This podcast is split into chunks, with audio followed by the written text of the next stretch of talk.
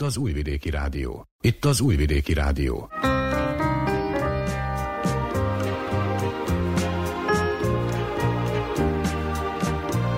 Egészségügyi mozaik. Anetta köszönti az Újvidéki Rádió egészségügyi műsorának hallgatóit.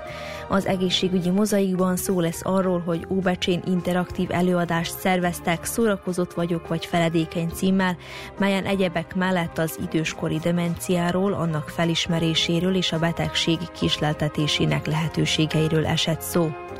Beszámolunk arról is, hogy orvosi élettani Nobel-díjat kapott Karikó Katalin. A magyar biokémikus a stokholmi bejelentés szerint Drew Weissman amerikai mikrobiológussal megosztva kapja az elismerést az mRNS alapú vakcinák kifejlesztését megalapozó felfedezésekért. Szó lesz még arról, hogy több mint 12 millió dinár gyűlt össze Páger Anita műtétjére, így elutazhatott Tájföldre, ahol egy általános állapot felmérés után döntik el, hogy melyik nap műtik. Illetve beszámolunk Varga Helena állapotáról is. A közösség összefogásának köszönhetően összegyűlt annyi pénz, hogy a kislányt Olaszországban is kivizsgálhassák, édesanyja nyilatkozott rádiónknak. Ennyi a kínálatból. Ha felkeltettük érdeklődésüket, tartsanak velünk. Bukicsevics Mihályló zenei szerkesztő és Mila Mihnyák hangtechnikus nevében tartalmas időtöltést kívánok.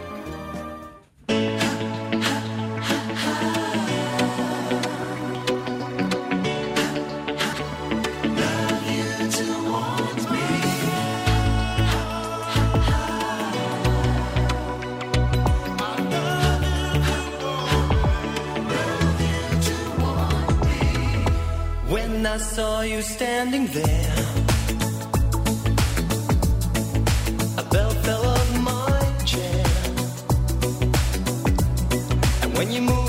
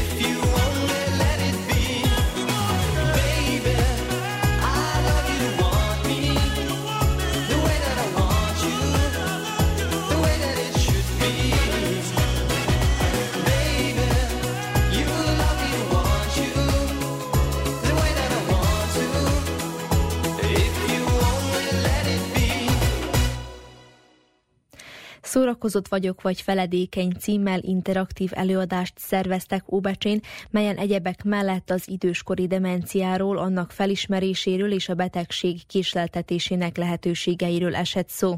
A keresztény értelmiségi kör és a népkönyvtár közös szervezésében megvalósult program célja, hogy felhívja a figyelmet a mentális egészség fontosságára és annak megőrzésére. Az előadáson Det Kikókai Anikó pszichoterapeutát Szilágyi Edit kérdezte. De a mentális egészségünkkel, meg egyáltalán az egészségünkkel ugye nem csak fiatal korban kell foglalkozni, hanem idősebb korban is, és nagyon, nagyon örülök annak, hogy látom ugye a, a jelenlevőkön, hogy nem csak fiatalok vannak itt, akik arra gondolnak, hogy egyszer majd meg fognak öregedni, és talán vigyázni kéne már most magunkra, hogyan tudunk preventíven hatni arra, hogy ne küzdjünk demenciával, hanem vannak az idősebb korosztályokból is jelenlévők, akik fontosnak tartják a mentális egészségük megőrzését, és én ennek nagyon örülök. Mert azt gondolom, hogy nálunk még mindig nagy szükség van arra, hogy népszerűsítsük a, a mentális egészségnek a fontosságát. Tehát, hogy ez úgy sajnos manapság kicsit félre van, nem úgy manapság, hanem hogy talán még csak most kezdik az emberek igazán fölismerni, hogy mennyire fontos, mert képesek vagyunk úgy félretenni, hogy hát jó, oké, hogyha fáj valami, akkor elmegyünk az orvoshoz, kiír valamilyen gyógyszert, bevesszük, vagy kíséri az állapotunkat, de hogyha nem érezzük jól magunkat, az, az olyan normális, vagy hogyha nem, valami olyan történik velünk lelkileg, vagy érzelmileg, ami megvisel bennünket, hát azzal úgy nem mindig kell foglalkozni, vagy nem annyira fontos, viszont nagyon fontos, mert a test és a lélek az nem egy szétválasztható dolog, hanem, hanem interakcióban vannak, és nagyon szorosan összekapcsolódik, a test hat a lélekre, és a lélek hat a testre szórakozott vagyok, vagy feledékeny, mint ahogy ez a beszélgetésünknek a, a neve is lett. Mi is a kettő között a különbség? Mit jelent az, hogy szórakozott vagyok, vagy mit jelent az, hogy feledékeny? Ugye a szórakozott vagyok, azt sokszor szoktuk mondani, hogy hát, mert ilyen nem összeszedett, meg szétszórt, meg szórakozott, de hogyha mentális egészség szempontjából nézem, akkor akár úgy is fogalmazhatnék, hogy túlterhelt.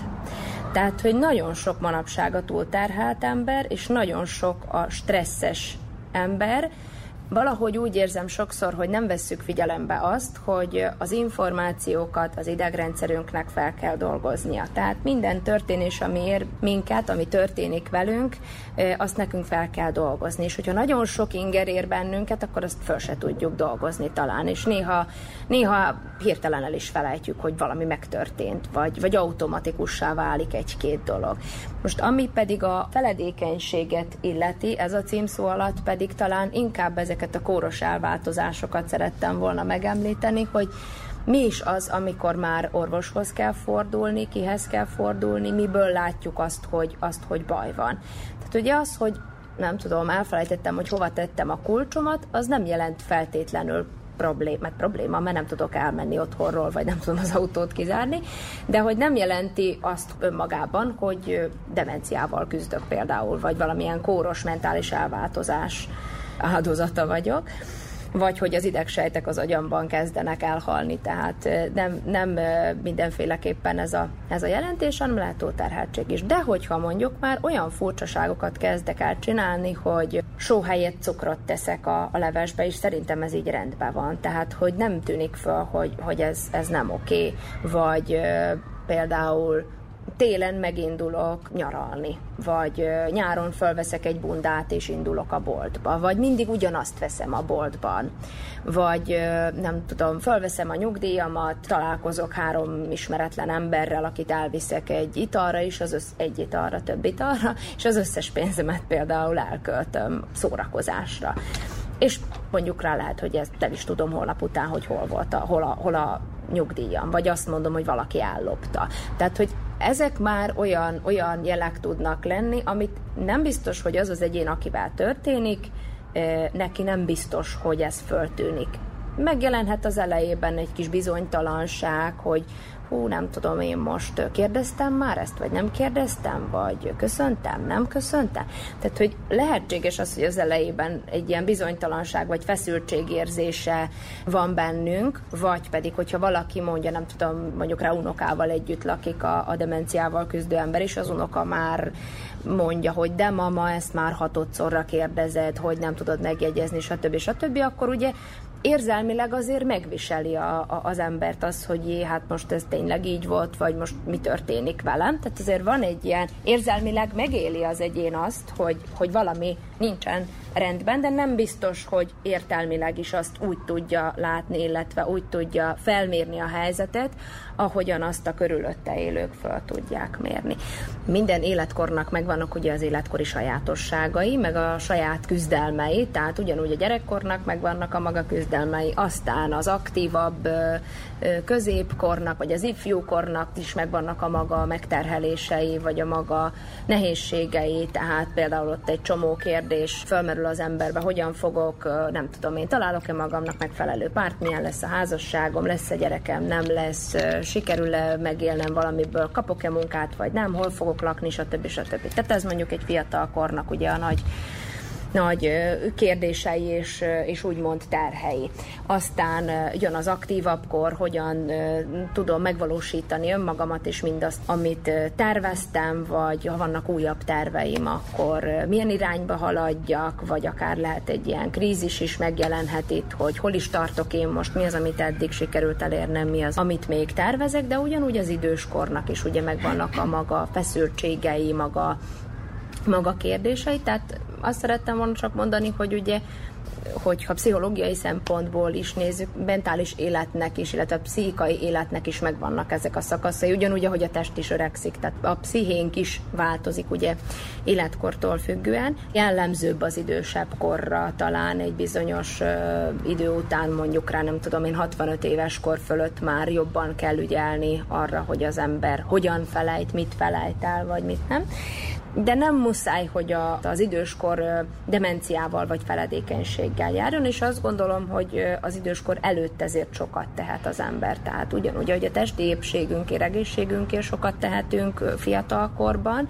és kihat az, az életvitelünk és a korábbi aktivitásaink, a munkánk, a, a megterhelésünk, az kihat arra, hogy mi idősebb korban testileg mennyire leszünk egészségesek, ugyanúgy arra is, hogy mentálisan mennyire leszünk egészségesek. Tehát tehát, hogyha valaki végigéli az életét úgy, hogy stressz, stresszt követ, és folyamatos nyomás alatt van, ne talán bántalmazás áldozata, vagy mobbing áldozata, akár a munkahelyen, akár otthon, akkor várható, hogy a mentális egészsége is romlik is, és ez akár demenciában is megmutatkozhat, de azért nem szabad elhanyagolni azokat a, a, az öröklődő faktorokat is, amik hozzájárulnak ehhez. Egyébként a demencia egy olyan tünet együttes valójában, amit mai napig nem tudnak, hogy konkrétan mi idézi elő. Nem tudják a, a konkrét okát, hogy miért is jelenik meg egy, egy egyénnél, de azért föl lehet ismerni bizonyos dolgokat, amik kihathatnak erre. Az utóbbi időben én, én pozitív változást vettem észre, tehát főleg a fiatalok körében mondhatjuk úgy, hogy 20 és 30 között hogy nagyon nagy érdeklődéssel hallgatják a pszichológiai jellegű beszélgetéseket, dolgokat, szívesen informálódnak erről, és bátrabban kérnek segítséget pszichológustól. Kicsit misztifikálva van ez az én munkám, vagy ilyen sokan az idősebb generációból akár ilyen, akár visszautasítják ezt, hogy nem vagyok én bolond, de nem csak az idősebb, akár mondjuk rá nem tudom, ilyen 45 plusz generációról is tehát tőlük is kaptam már hasonló visszajelzéseket, viszont a fiatalok nyitottabbak erre. De én azt gondolom, tudva azt, hogy ugye mivel foglalkozom, azt gondolom, hogy nagyon fontos az, hogy ugyanúgy, ahogyan elmegy valaki orvoshoz, hogyha valamilyen fáj, mert mi történik? Fáj a torkom, nem fogok elmenni orvoshoz rögtön, hanem nem tudom én, iszok teát, pihenek, elszopogatok egy tablettát, stb. stb. De amikor már annyira fáj a torkom, hogy nem tudok nyelni, és lázas vagyok, nem tudom, négy napja, akkor azért ellátogatok az orvoshoz, mert valami nincsen rendben. Tehát ugyanez kellene, hogy legyen a mentális egészségünkre is érvényes, hogy oké, okay, mindennapos az, hogy az embert érik valamilyen negatív élmények, hogy valami olyan kellemetlen érzelmek uralkodnak el rajtunk, vagy legyen akár egy gyász folyamat, egy olyan folyamat, ahol, ami tele van nehéz érzelmekkel, fájdalommal, szomorúsággal, de az nem jelenti azt, hogy ez egy kóros elváltozás. Persze az is kérhet segítséget pszichológustól, aki a gyászban megrekedt, vagy aki nem tudja ezt a gyász folyamatot egészségesen végigkísérni. Viszont amikor már tényleg úgy érzi valaki, hogy hosszantartó ez a, a akár feszültség, akár mélypont, hogy az eddig jól bevált, megküzdő képességei nem válnak be, és akár merre fordul, talán úgy érzi, hogy zárt ajtókra talált, vagy zsákutcába van, ez esetben érdemes elmenni szakemberhez, és ez nem azt jelenti, hogy valaki beteg. Igen, sajnos az emberek egymást bélyegzik meg sokszor azzal, hogy, hogy igen, a, aki pszichológushoz megy, az nem tudom, nem normális, vagy hülye, vagy bolond, vagy bármi hasonló. De ez nem így van, én állíthatom ezt, hogy, hogy én egyébként nagyon sok egészséges emberrel is dolgozom, akik olyan krízis helyzetben vannak, amiben szükségük van egy, egy segítségre, vagy akár egy löketre, vagy bármilyen szakmai hozzáállásra, és én nagyon örülök, hogy az utóbbi időben egy ilyen pozitív hozzáállásra találok legalábbis. Azok, akik eljönnek hozzám, nyilván már úgy, úgy jönnek, hogy, hogy pozitív a hozzáállásuk, tehát hogyha valakinek a hozzátartozója azt látja, hogy a, a, a, nem tudom, szülő, nagyszülő, családtag olyan tehát megváltozik a viselkedése, megváltozik a, a, a, a, a hozzáállás a dolgokhoz, akkor vagy mondjuk rá így például elfelejt dolgokat, vagy nem ismer meg dolgokat, nem, nem jól orientált térben, időben, azért azt gondolom, az már nagyon föltűnő, hogyha az emberekkel kapcsolatban sem, tehát nem ismer föl embereket, de azért sokkal előtte már elkezdődnek ezek a, ezek a tünetek, tehát figyelni kell egymást, és abban az esetben mindenféleképpen orvoshoz fordulni. Nagyon sokszor egyébként együtt jár a, a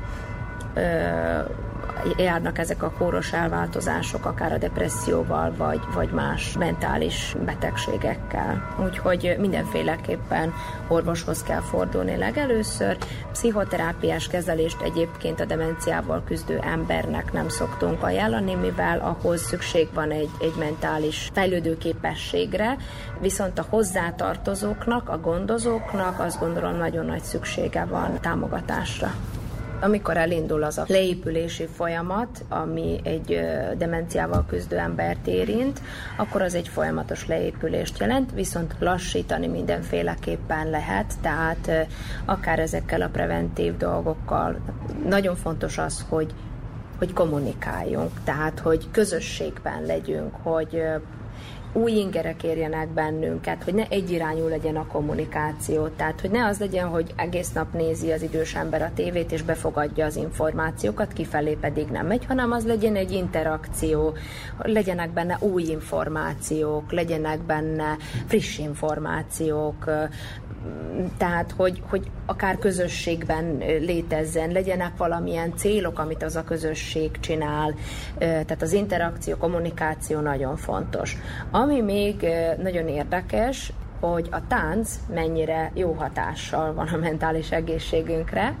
Én úgy tudom, hogy itt Becsén is működik a Senior Örömtánc mozgalom, érdemes becsatlakozni, mert ez egy nagyon jó preventív aktivitás ahhoz, hogy megőrizzük a mentális egészségünket, mert egészen olyan területeket aktivál az agyban és köt össze, nem csak az, hogy koordináció, hanem úgy értem mentális, vagy ö, ér, tehát, hogy értelmileg az ember gondolkodásra készteti, hogy most jobb kéz, bal kéz, egyszer, kétszer, háromszor, mi miután következik. Tehát egyben nem csak az, hogy ugye maga a tánc, hanem hogy egy közösség része is az ember, és akkor itt is megvalósul az a kommunikáció. Ebben a mozgalomban már benne van az a közösség, az interakció, az új ingerek, akár egy kis utazás, tehát hogy ez nagyon fontos tényleg a mentális mentális egészség szempontjából.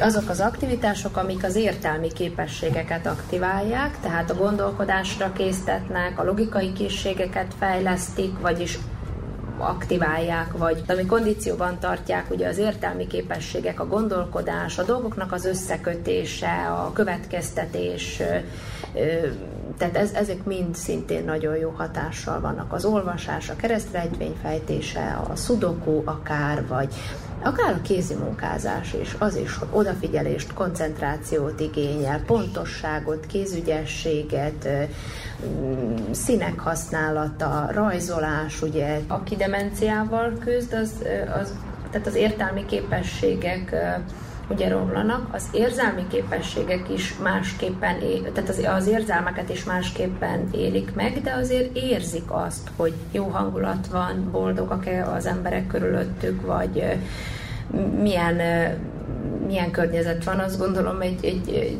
gyerekekkel való aktivitás az mindig felszabadító.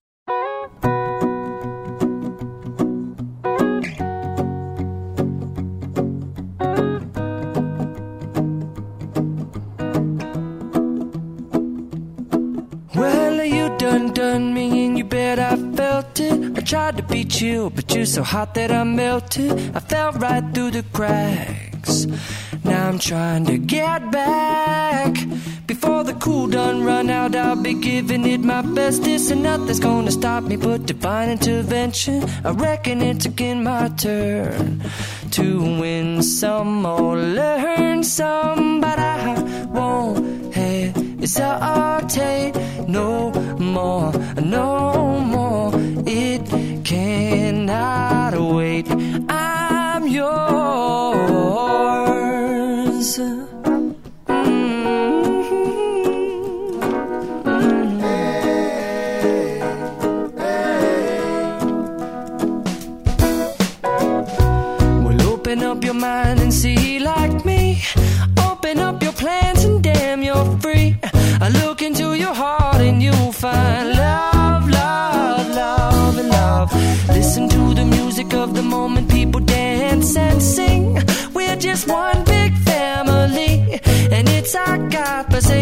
To be loved,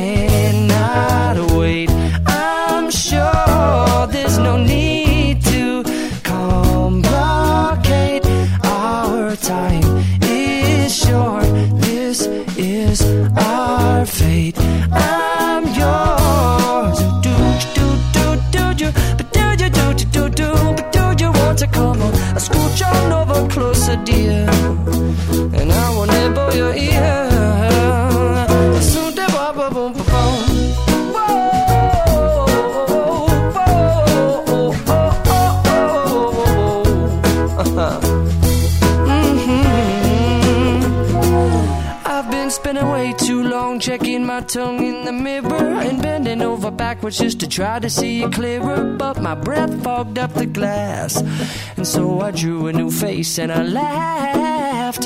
I guess what I'll be saying is there ain't no better reason to rid yourself of vanities and just go with the seasons. It's what we aim to do.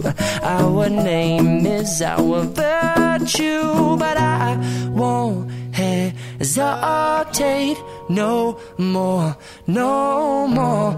It gotta wait.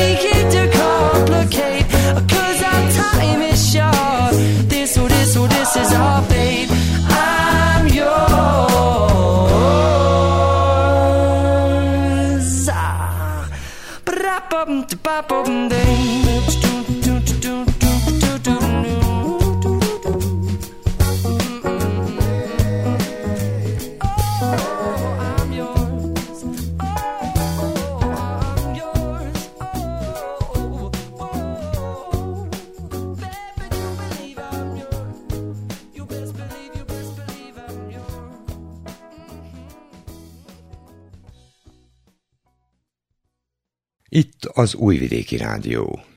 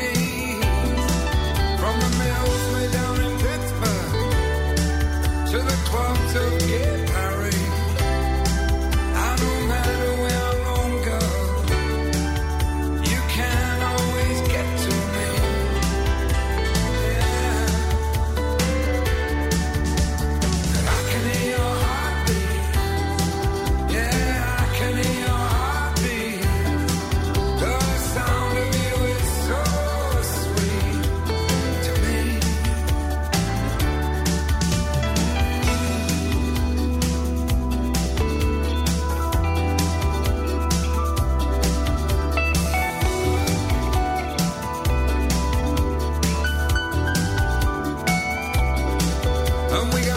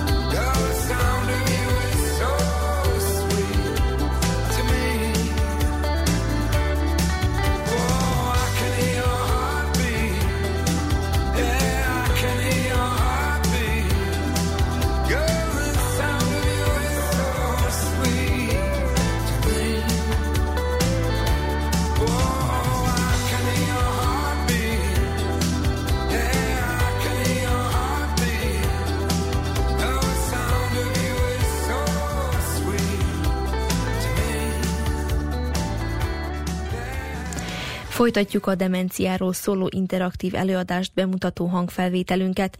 Az Egészségügyi Világszervezet népbetegségnek nevezi ezt az idegsejteket romboló kort, mely sajnos teljesen megváltoztatja a beteget. Az, aki már kicsit jobban bajban van, és most már demenciáról beszélünk, vagy még többről attól, hogy az annak az addigi személyisége megváltozik, és ha megváltozik, akkor jobbra vagy nehezebbre. Van, aki azt mondja, hogy nem, nem változik meg, csak átalakul. Hát valójában igen, addig, ameddig, ameddig nem jelentkezik a betegség, tehát az már csak az emlékeinkben fog megmaradni, tehát valóban az a személy, aki demenciával küzd, az egy átalakuláson megy keresztül, és ő sajnos nem lesz tovább az az ember, aki korábban volt. Ez pedig egy nagy veszteség érzetet kelt abban, aki közel áll ahhoz az emberhez. Tehát, hogyha hogyha én, mint ápoló például édesanyámmal vagy a nagymamámmal nagyon közeli, szoros kapcsolatban voltam, és, és ő most már demenciával küzd, akkor az, az egy érzelmileg nagyon megterhelő folyamat elé tesz engem, tehát akkor nekem valójában adaptálódnom kell ahhoz, hogy, hogy hogyan éljem az életemet nélküle, úgy, hogy itt van, de nincs itt. Tehát, hogy gyakorlatilag az ilyen embereket kétszer veszítjük el, mond, én gondolom, hogy fogalmazhatok úgy, hogy kétszer veszítjük el. Először elveszítjük olyan, olyan szempontból, hogy Nem tudunk például rájuk támaszkodni úgy, ahogy korábban tudtunk támaszkodni, nem tudunk információkat meg tőle, amiket korábban megtudtunk, nem tudunk velük olyan bensőséges beszélgetéseket folytatni, nem tud érzelmi támaszt nyújtani nekünk, nem tudunk rá akár már a szülő szerepében tekinteni rájuk, hanem egy ilyen szerepcsere történik, hogy most már akkor nekem kell róla gondoskodnom, tehát egy, hogy elveszítettem a támaszomat, más, másik, ahogy kaptam egy, egy komoly feladatot, gondoskodnom kell valakiről, ami további érzelmi kérdéseket vet föl, mert hogy egy csomó dologban helyette kell dönteni egy idő után. Tehát egy a demenciával küzdő ember nem tud magáról gondoskodni egy idő után, és sajnos olyan méltatlan helyzetbe kerül, hogy mások döntenek helyette, és ez kevésbé nehéz a demenciával küzdő embernek, mint annak, aki ápolja. Én azt gondolom, hogy most beszélhetünk tabuk nélkül. Olyan akár morális kérdések merülnek föl az emberben az ápolással kapcsolatban, hogyan kell ápolni ugye azt a, azt a, a demenciával küzdő embert. Tehát nem tudom én most, hogyha meg kell fürtetnem a demenciával küzdő embert, aki történetesen, nem tudom, én nő vagyok, és az édesapám küzd demenciával, akkor azért az nekem egy olyan morális kérdés, hogy én, én lehet, hogy nem láttam őt még roha nélkül, vagy lehet, hogy most olyan intimitást érintő aktivitásokat kell bevetnem, vagy, vagy véghez vinnem, ami az ő érdekében nagyon fontos, viszont nekem kellemetlen. Most nekem erre rá kell magamat szedni, vagy inkább egy ápolót kell, hogy hívja. Tehát ezek mind olyan nehéz belső kérdések, amik, amikhez idő kell, hogy az ember ezt földolgozza, letisztázza magában. Vagy mondjuk rá lehet, hogy valamilyen anyagi dolgokban kell dönteni. Sőt, az is lehet, hogy ér bennünket néhány sok, hogy eladja a házat például, vagy valami adósságai vannak, amiről én nem tudtam.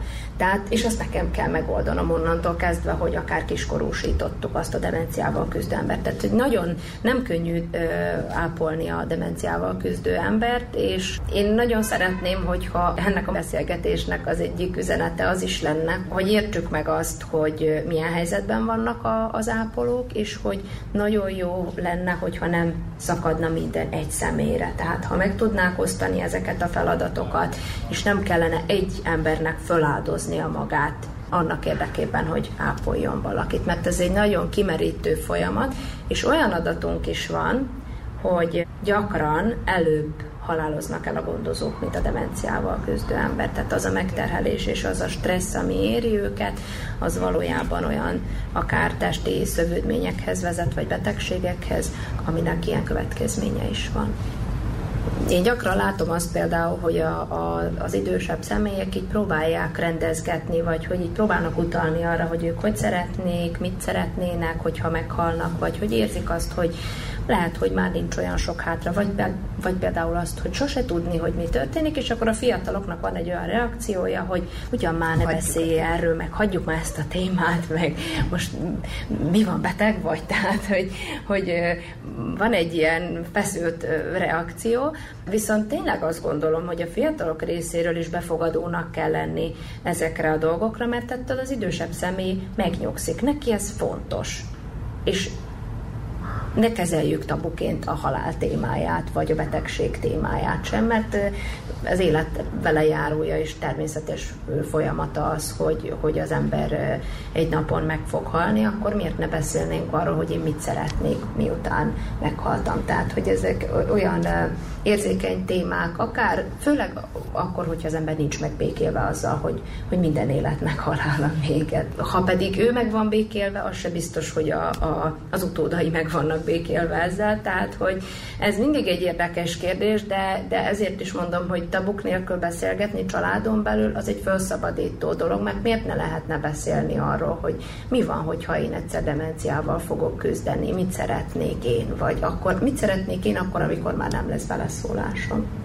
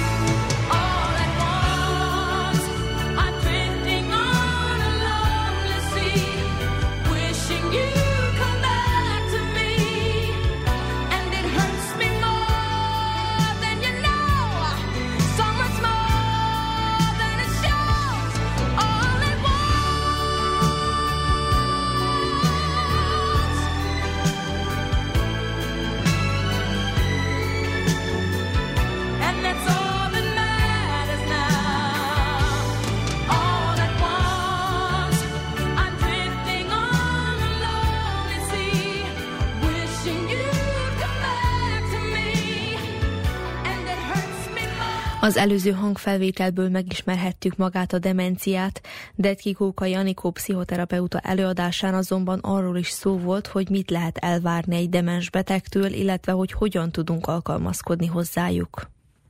Nagyon sokszor belekerülnek a, az ápolók abba a, az ördögi körbe, hogy próbálják nekik a realitást elmagyarázni.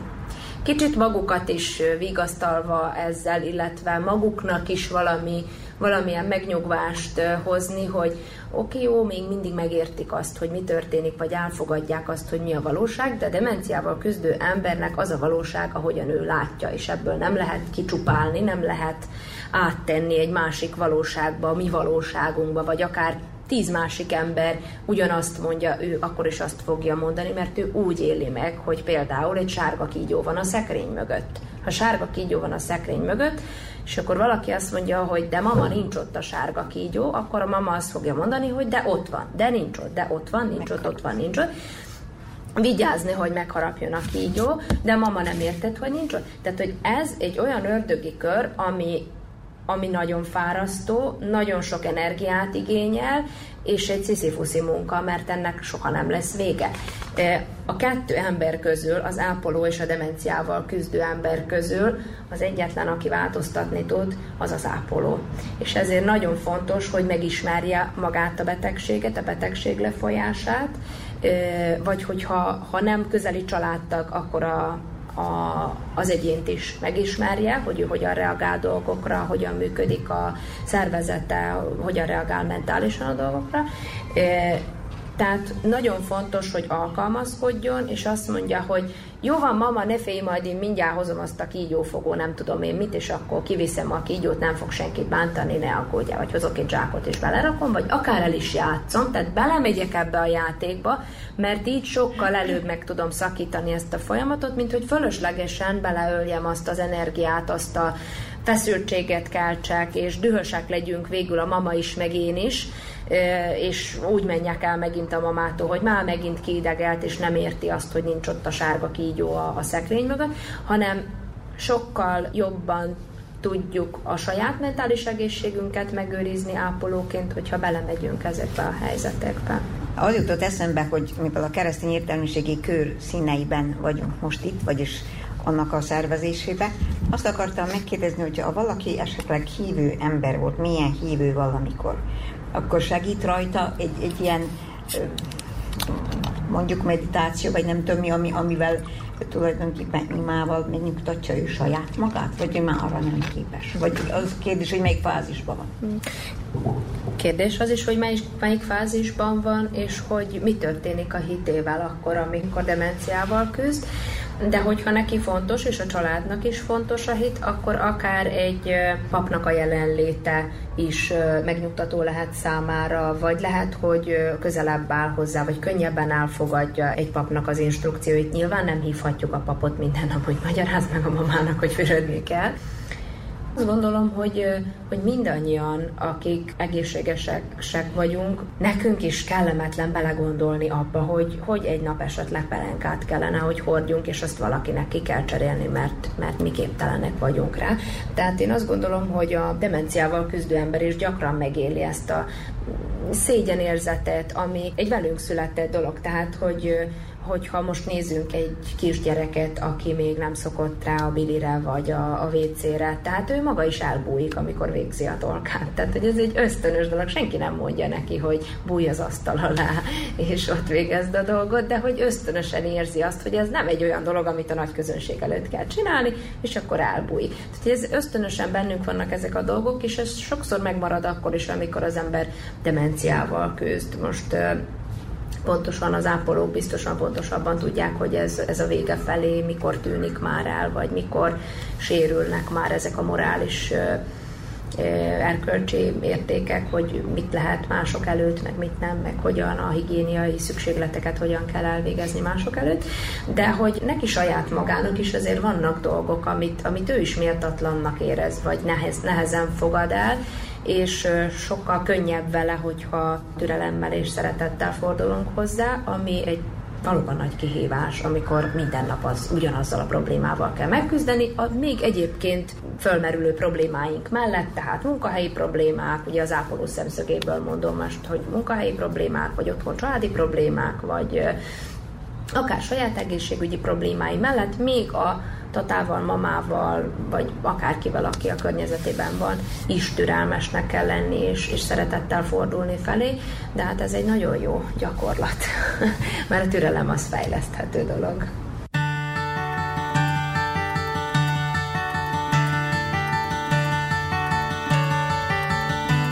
You fill up my senses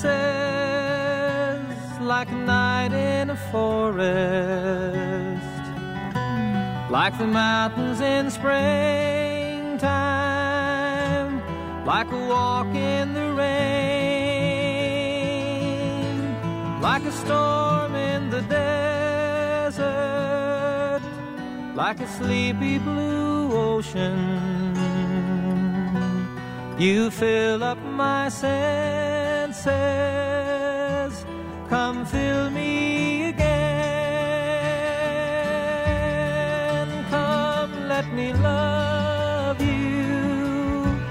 Let me give my life to you. Let me drown in your laughter. Let me die in your arms. Let me lay down beside you. Let me always be with you. Come, let me love Come, love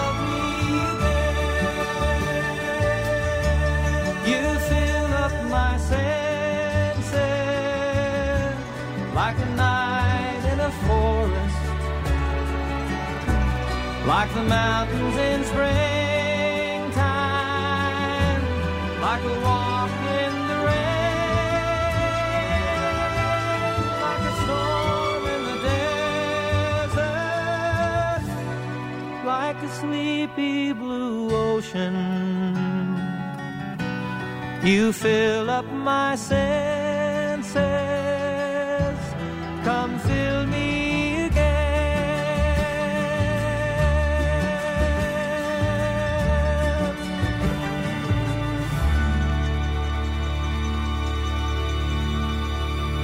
Dr. Kunz Gyula általános szakorvos sok olyan pácienssel találkozott már praxisa során, akiknél demenciát diagnosztizáltak. Tapasztalatait hallhatják. Sajnos azt tudom mondani tapasztalatból, hogy hiába gyógyszer, hiába odafigyelés, keresztrejtvény, ö, kézi munkázás, Megy a ha kerék. megindul az a folyamat, vagy a demencia, vagy az Alzheimer, ott mentség nincsen. Ez egy fo- fokozatos leépülés, lehet, hogy lehet lassítani gyógyszerekkel, vagy pedig ö, agytornával, de olvasással, de hiába, szóval az szép lassan, de biztosan megy a maga útján. De pontosabban nem tudjuk meg, hogy, ö, hogy ö, gyógyszer nélkül mi lenne, meg ki van írva az a memandó, meg nemdatin, meg egyéb ilyen gyógyszerek. Tehát nagyon keveset ér, nagyon drágák és nagyon keveset érnek, legalábbis ahogy én látom a dolgokat. Szedik a betegeim, ha el nem felejtik bevenni, de egy a fizetség, egy a vége, szóval fokozatosan, szép lassan butulnak el. A családnak vagy a környezetnek van a, nagy szerepe az ápolásban, hogy elfogadják ezt a beteget, a betegséget, a beteget és a pelénkacserítás, a fürdetést, amit már volt szó. Ott vannak gondok, hogyha valaki egyedül él. Van egy néhány páciensem, ez, ez a, ugye ez a történet, szép lassú a butulás, és egyszerűen nincs rajta segítség. Ugye én nem vihetem haza még a, a gyerekek meg az asszony mellé, viszont ő el van saját maga, csak nem tudja, hogy hova indult, nem tudja, hogy mit csinált, és nem tudja, hogy, hogy mit kéne tenni, és akkor bejön, akkor amikor százszor elmagyarázom neki, hogy most ide megy, oda megy, visszajön, akkor a nővér is elmagyarázza neki, hogy hova kell mennie, mit kell, leírom neki, de egyszerűen el van veszve, úgyhogy szörnyű dolog, és, és nincs, aki végül is útba igazítsa. Itt ilyen jellemzavarok is fölépnek, szóval hogy egyre utálatosabb lesz, egyre követelőzőbb lesz, egyre keresi az igazát, keresi a betegségből a kiutat, de és mindenki eltaszítja, mivel utálatos emberrel senki nem szeret beszélgetni, pláne hogyha az követelődik, hogy, hogy olyanokat állítanak nem léteznek, úgyhogy nagyon nehéz. Szóval itt a család és a környezetnek van a legfontosabb szerepe ennek az egész gyógyításban. Általában a páciens tudja meg leg, legkésőbb, hogy ő beteg, szóval ő, ő nem érzi magát betegnek, ő jó elfelejti a dolgokat, jó, egyszerűen nem tudja, hogy beteg, hanem a, a család veszi észre, hogy a szomszédok, vagy a környezet. Tehát, hogy azért ez egy összetettebb folyamat, én úgy gondolom. Nem mindig jár egyébként depresszióval. Azt, igen, azt mellékesen említettem meg, hogy, hogy gyakran megesik az, hogy, hogy depressziós, és akkor, hogy nem mennék most abba bele, hogy ez a két dolog hogy van összeköttetésben, de elég sok mindent említettünk itt ma, de talán az, amit a tünetek között, talán az, amit még kihagytunk, azok ezek a, a bizonyos paranoid reakciók, hogy engem figyelnek, nekem beszereltek egy kamerát a, a házamba, te nekem rosszat akarsz, meg akarsz engem mérgezni, nem tudom én. Volt itt egy ember is beszerelt valamit, ami nekem gázt enged itt a házba, vagy nem tudom, a szomszéd folyamatosan bontja le a, fala, a házam falát. Tehát, hogy ez az általános biztonságérzetnek az elvesztése, Minek ugye ezt meg kell figyelni a hozzátartozóknak, itt amit a doktor úr is mondott, hogy nagyon nagy szerepe van a hozzátartozónak, mint egy akár egy reális értékelőnek, és most ez rosszul hangzik, ugye, hogy egy fölnőtt embert le kell ellenőrizni, hogy ez így van-e, de azt gondolom elég kevésszer történik meg az, hogy valakinek a, a, a házába beszerelnek egy kamerát titokban és figyelik. Tehát, hogy ez azért tényleg egy kicsit olyan, ami már föltűnik az embernek, hogy biztos ez, hogy vagy miért, vagy mi a célja ennek, vagy miért bontaná valaki a te házadnak a falát, a hátad mögött csinálnak dolgokat. Tehát, hogy ez, ez például ez, ez egy olyan dolog, amit, amit nem említettünk. Talán a legkézenfekvőbb és láthatóbb dolog a személyes higiénia hiánya, vagyis nem tisztálkodnak, nem öltöznek föl, nem, nem vetkőznek le, elhanyagoltak, meg a, az illatok is, hogy szépen mondjam, a szagok is nagyon átható. Szóval e- ez a talán a legkézzelfogható, vagy kézzelszagolható jel. Ugye ismételgetik magukat, meg ezek a kényszerképzetek, ugye ez egy agysorvadásról van gyakorlatilag szó, akkor azokat a részeket, amik kiesnek, amiket elfelejt, az kitalál új történeteket, dolgokat. Most nem régen volt egy ilyen történet, hogy egy nénik által 87 év környékén, és mondja, hogy doktor úr beszéljen ezekkel, a lánya és a hogy fel akarnak darabolni, és tajcskával eltolnak. Úgyhogy nagyon valószínű... Bizarr dolgok is eszébe. Ott a lánya, meg a veje, hát mondom, miért csinálnák ezt? Hát de, mert akarják, de ott van már három-négy tajcska, tele van hússal, darabok, azt nagyon leíró, nagyon realisztikusan mesélt el. Akkor a másik bácsinak pedig a szomszéd fújja a mérget, a tyúkok megdögöttek, figyelnek, átfutta a falat, és, és ott fújja be a kábító gázt. Ha olyan vastag fala van beletve, hogy futtad? Nagy, nagyon vékony az, van magyarázat. Igen, rá. tehát ők részletesen leírják, ez az ő realitásuk, igen. És ezt, ezt szóval nem is lehet meggyőzni őket, hogy, hogy ez nem így van, mivel ők azt hiszik, és hogyha én azt mondom, hogy ez nem így van, akkor én is közéig tartozok, ugye én is meg. Igen, akkor már ellenségé válik, és elveszíti a És bizalmát. nem érdemes, mert nem lehet mindez a sárga kígyó történet, nem lehet az valahogy együttesen kell kiiktatni ezt a dolgot. Az Óbecsei Keresztény Értelmiségi Kör és a Népkönyvtár közös szervezésében megvalósult program célja, hogy felhívja a figyelmet a mentális egészség fontosságára és annak megőrzésére. Ha pedig már megjelenik a demencia az életünkben, fontos a beteg támogatása.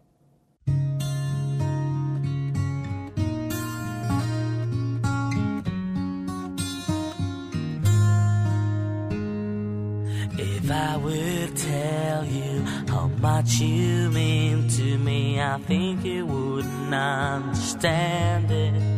So I'll wait, I'll wait until this day comes when you will understand me. But I can't help myself, I can't stop myself. I am going crazy. And I can't stop myself, can I control myself? I am going crazy. And I love you, I want you, I wanna talk to you. I wanna be with you. And I love you, I want you, I wanna talk to you. I wanna be with you. I cannot change it. I'm sure not making it one big hell of a fuss. I cannot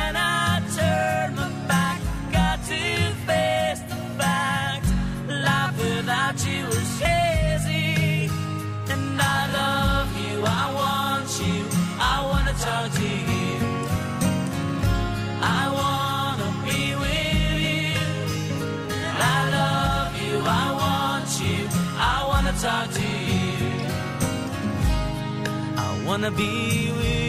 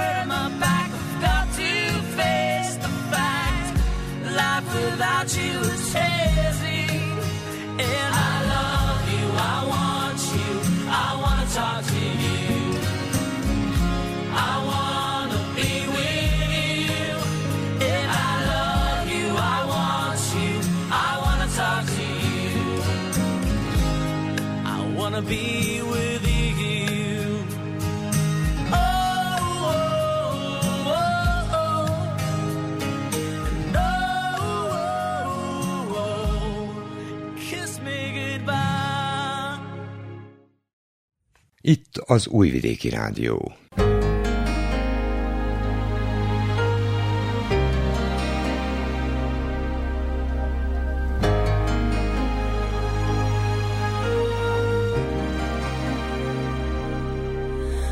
I think back on these times and the dreams we left behind, I'll be glad cause I was blessed to get.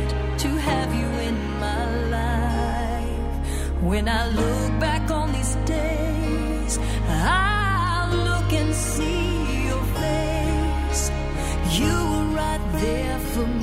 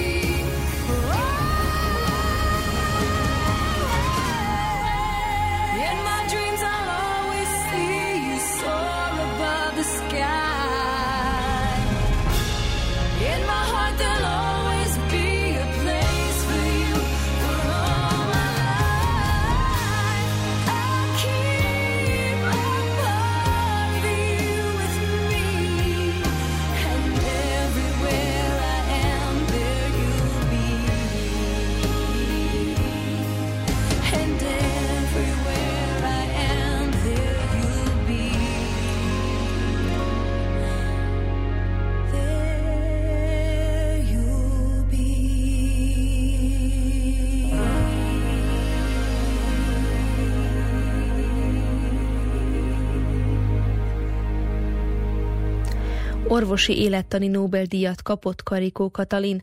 A magyar biokémikus a stokholmi bejelentés szerint Drew Weissman amerikai mikrobiológussal megosztva kapja az elismerést az mRNS alapú vakcinák kifejlesztését megalapozó felfedezésekért. A díjat hagyományosan december 10-én az elismerést alapító Alfred Nobel halálának évfordulóján adják át. Karikó Katalin 2020-ban közmédia évembere díjat is kapott. Karikóval a Magyar Köztelevízió készített interjút. Nem akartam azért igazából elhinni. Hát ez nagyon nagy megtiszteltetés. Én nyilván nagy, nagyon örülök, és sok minden kavarog az emberbe ilyenkor, és hát elérzékenyül. Egyelőre annyi feladatom van. Ugye ez a díjjal együtt nagyon sok felelősség is jár, és feladat is jár, és hát próbálok majd mindennek megfelelni. Tudományt meg kell népszerűsíteni, és hát a fiataloknak meg főhívni a figyelmét a szépségére, hogy milyen nagyszerű dolog kutatni, és hogy mennyi öröm, örömet jelent ez is. Hát fölkészíteni őket, hogy azért mondjuk nem minden azonnal jön a eredmény, hanem meg kell érte dolgozni, de ez annál édesebb lesz az eredmény, amikor látjuk. Valójában a siker az akkor van, amikor nézzük az eredményeket, és akkor megértjük a folyamatokat. Több mint 20 évvel ezelőtt az első cégek, amelyek megalakultak Németországban, me- amelyik messenger RNS-t használt, ez mindegyik rákellenes vakcina kifejlesztésére hozták létre azokat a cégeket, és hát azon a területen is nagy fejlődés ment keresztül, és hát az a, az a terület is nagy fejlődésen ment keresztül, és hát um, már um, a Moderna itt uh, Amerikában, ugye, amelyik csak a módosított RNS-t használta, a mi felfedezésünk alapján, ők már uh, terápiás te- terápiás fehérjét kódoló RNS-eket is használtak, és hát azok már klinikai kipróbálásban voltak, tehát itt valójában nagyon sokféle területen alkalmazták az RNS mielőtt a COVID pandémia kezdődött, úgyhogy ezeken a területeken tovább fejlődik a, a terület. Hát nyilvánvalóan a pandémia fölgyorsította az RNS területén a kutatásokat, és a jelenleg 250 ö, különböző klinikai trial, tehát klinikai kipróbáláson van a messenger RNS. Ezek vírusellenes vakcinák, baktérium ellen, valamint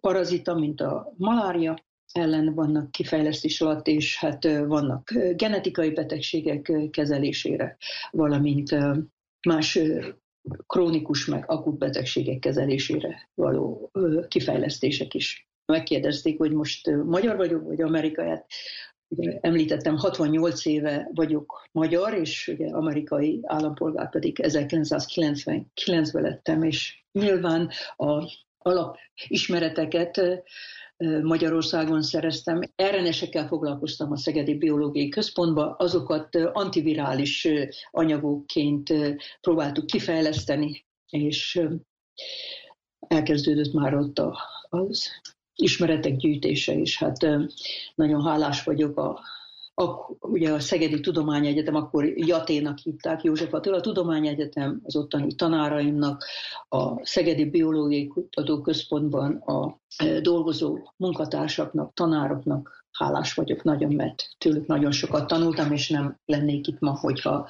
és nem jutottam volna el ide, hogyha ők ö, nem olyan nagyszerű emberek és nagyszerű tanárok. We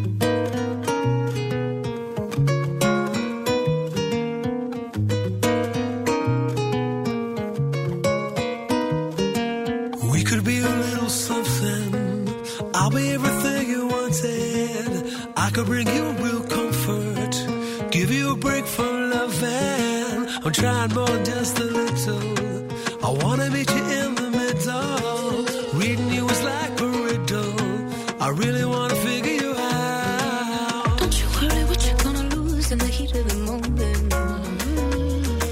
Rushing into something new, but we're keeping it focused.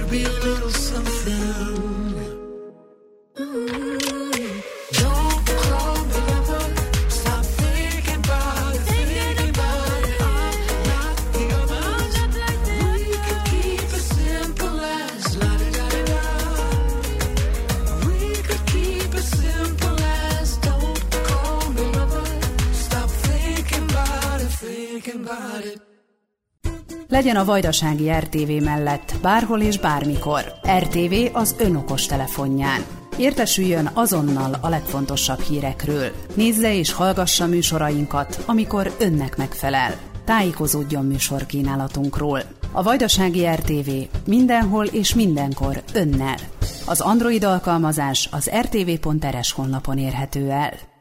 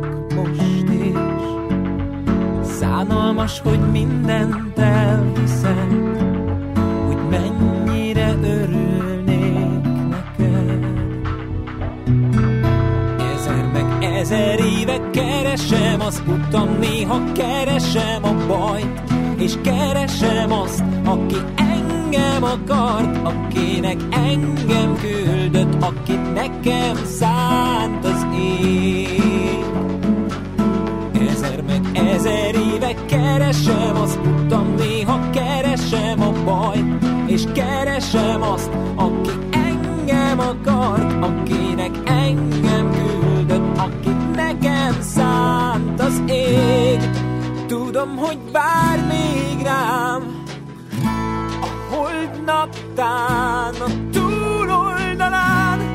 Ő az, aki beszél bennem, érthetetlen angyal nyelven.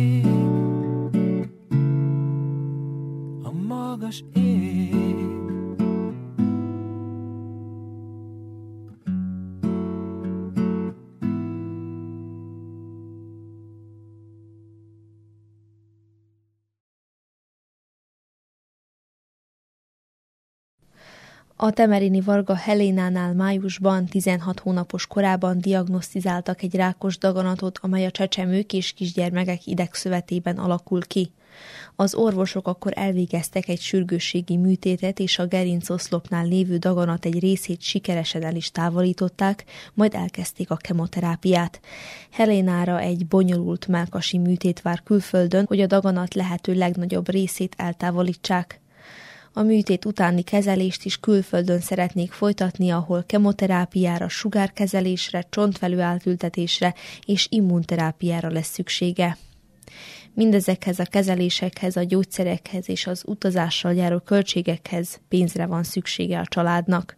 A közösség összefogott, így összegyűlt annyi pénz, hogy a kislányt Olaszországban is kivizsgálhassák. Helena édesanyja adott interjút rádiónknak. Üdvözlöm a hallgatókat, Elena anyukája vagyok. Genovából jelentkezem. Úgy mondták, hogy a napokban kezdődnek majd Helena kivizsgálásai, úgyhogy jelen pillanatban erről még nem tudok nyilatkozni, mivel mondták csak, hogy sok mindent meg kell ismételni, amit, amit újvidéken már megcsináltak, úgyhogy mi is kíváncsian várjuk, hogy milyen kezelési javaslatuk lesz majd, és hogy, hogy folytathatjuk. Szeretném megköszönni mindenkinek, aki eddig segített, hogy kijuthattunk egyáltalán ezekre a kivizsgálásokra is ide, és szeretném kérni a hallgatókat, hogy, hogy folytassuk ezt, küldjünk SMS-t, már biztos mindenki tudja, 1 550 30 30-ra, valamint a honlapon megtart, megtalálhatják a számlaszámot, és licitálhatunk a vajdasági licit csoportban. Ezek a módok vannak a megsegítésére és ahhoz, hogy a kezeléseket továbbra is itt folytatni tudjuk, ahhoz szükség van arra, hogy továbbra is ilyen szép tempóban gyűjtsük össze a szükséges pénzt, és köszönjük szépen mindenkinek!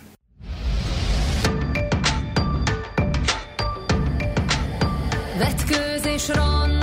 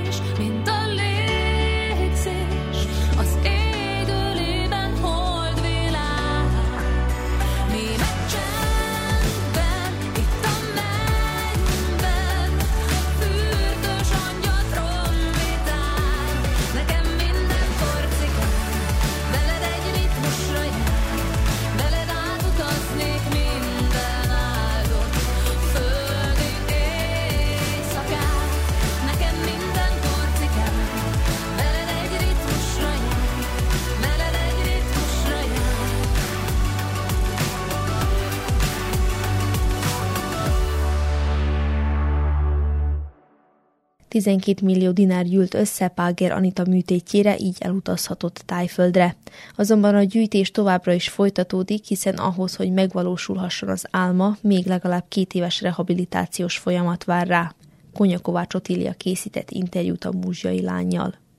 Az általános állapot felmérés után döntik el, hogy melyik nap lenne a műtét. Egy stimulátort fognak beültetni invazív eljárási módszerrel a gerincvelőnvédő burka fölé, és ez majd képes serkenteni a sérülés alatti szegmensek izomaktivitását, mivel két egyforma sérülés nem létezik, mindenki másképpen reagál a stimulátorra, és eltérő eredmények születnek. Ami jó hír, hogy mindenkinél történt javulás, nagyon sok pozitív hatása van, ilyen például a felállás, a lépések megtétele, megnövekedett erő és állóképesség, fokozott érzések, görcsök csökkenése, a stabilabb vérnyomás, neuropátiás fájdalmak csökkenése. 35 napot fogok majd tájföldön tölteni, ahol intenzív fizikoterápiában lesz részem, és a testemhez fogják programozni az eszközt, valamint megtanítják nekem, hogy hogyan tudom majd használni a mindennapokban. Amikor hazautazunk, az itthoni rehabilitáció még legalább két évig kell, hogy tartson, hogy a műtét az igazán eredményes legyen. Emiatt nem vagyok elkeseredve, sőt, én nekem egész életemben tornáznom, meg edzenem kell majd azért, hogy szinten tudjam tartani a testem állapotát, de ez, amit mondtam is, ez nekem jó érzés, mert hogy segít a mentális egészség megőrzésében is a sport, valamint néha kicsit visszatalálni önmagunkhoz, úgyhogy ezt így szívesen csinálom. Még 19 százalék hiányzik a szükséges 16 millióból, ez közel 3 millió dinár, ami még hátra van, és ezt teljes mértékben a rehabilitációra fordítanánk. Ugye az a célom, hogy mielőbb elérjem a kitűzött célt, ugyanis a nagymamámnak megígértem azt, hogy magas sarkúban fogok végig sétálni az udvaron, úgyhogy ezt teljesítenem kell, ez a minimum. Törekszem kicsit tudatosabban is odafigyelni a gondolataimra, hogy kizárjak minden zavaró tényezőt, negatív gondolatokat, és nagyon hálás vagyok mindenkinek, aki, aki segített nekem ebben, hogy most eljuthassak a műtétre, szóval ezúttal is köszönöm mindenkinek.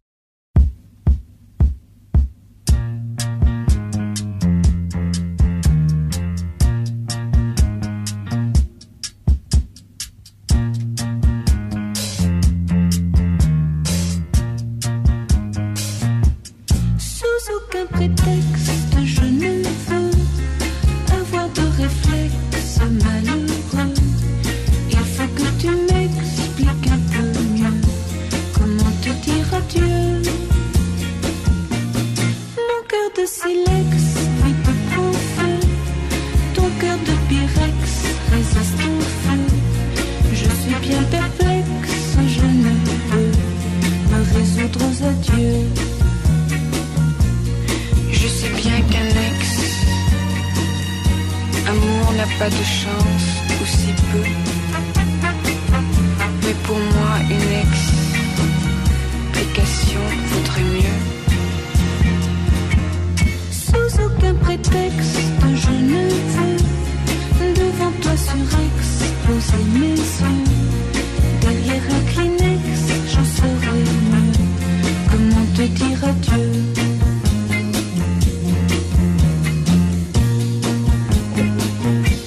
Comment te dire adieu?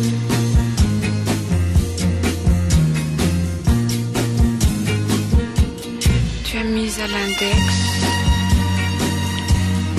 blanches, nos matins gris-bleus. Mais pour moi, une explication vaudrait mieux. Sous aucun prétexte, je ne veux devant toi yeux. Derrière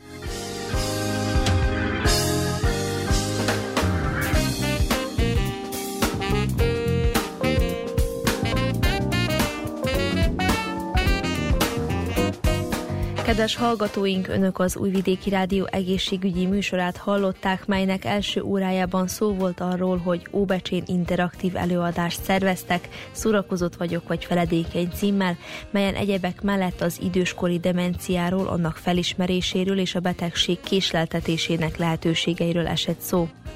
Beszámoltunk arról is, hogy orvosi élettani Nobel-díjat kapott Karikó Katalin. A magyar biokémikus a stokholmi bejelentés szerint Drew Weissman amerikai mikrobiológussal megosztva kapja az elismerést az mRNS alapú vakcinák kifejlesztését megalapozó felfedezésekért. Szó volt még arról, hogy több mint 12 millió dinár gyűlt össze Páger Anita műtétjére, így elutazhatott Tájföldre, ahol egy általános állapot felmérés után döntik el, hogy melyik nap műtik illetve beszámoltunk Varga Helena állapotáról is. A közösség összefogásának köszönhetően összegyűlt annyi pénz, hogy a kislányt Olaszországban is kivizsgálhassák, édesanyja nyilatkozott rádiónknak. Vukicevics Mihályló zenei szerkesztő és Mila Miknyak műszaki munkatárs nevében Zurát Cservenyák Anetta köszöni meg hallgatóink figyelmét. Műsorunk visszahallgatható a www.rtv.rs.hu honlapon a médiatárban az egészségügyi mozaik cím alatt. Az egészségügyi műsorral a jövő héten is a szokásos időben, csütörtökön délelőtt a 10 és az esti ismétlésben a 8 órai hírek után jelentkezünk. További szép napot és jó rádiózást kívánok!